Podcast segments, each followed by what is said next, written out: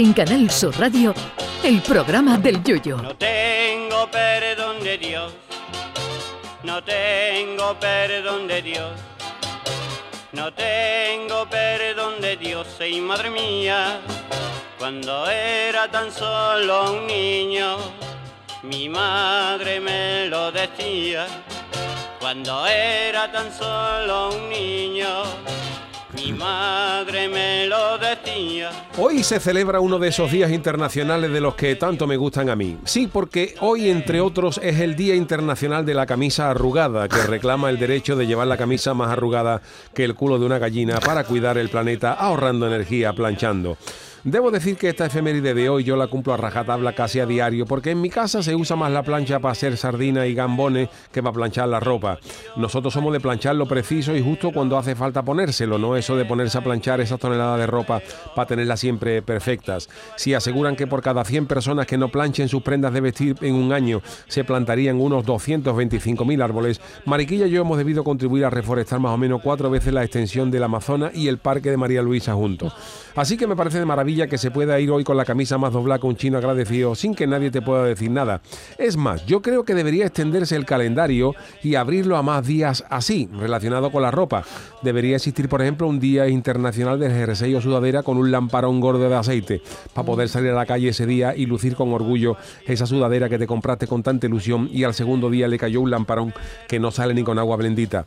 Debía haber también un día internacional del jersey con bola y echarse a la calle con ese jersey que te costó un ojo de la cara y que al segundo lavado tenía ya más bola que la zona de práctica de un campo de golf. Otro día que habría que instaurar es el Día Internacional del Calcetín con boquete en el dedo gordo, que esto es más psicológico que real, porque si tú tienes un boquete en el calcetín, ¿quién te lo va a ver? Pero basta que lo tenga tú para que ya vaya incómodo. Todo es cuestión de adaptarse a las modas. Cuando yo era joven, el que llevaba un pantalón vaquero roto o había tenido un accidente con la moto o trabajaba con Ben Hur llevando cuadriga y de vez en cuando se caía debajo del carro con mesala. Hoy no, hoy no solo están bien vistos y aceptados como moda, sino que por un vaquero roto te pueden pedir un ojo de la cara, según la marca. Pues para los demás es lo mismo, ya solo falta que Valenciaga o Dolce y Gabbana saquen una sudadera con un lamparón gordo de aceite para que los carajotes de medio mundo lo acepten como moda y quede de maravilla echarse el resto de una latita de atún por encima de la prenda. En el mundo del calzoncillo y la ropa interior ya no entro, porque sería terrible abrir esta caja de Pandora con permisividades.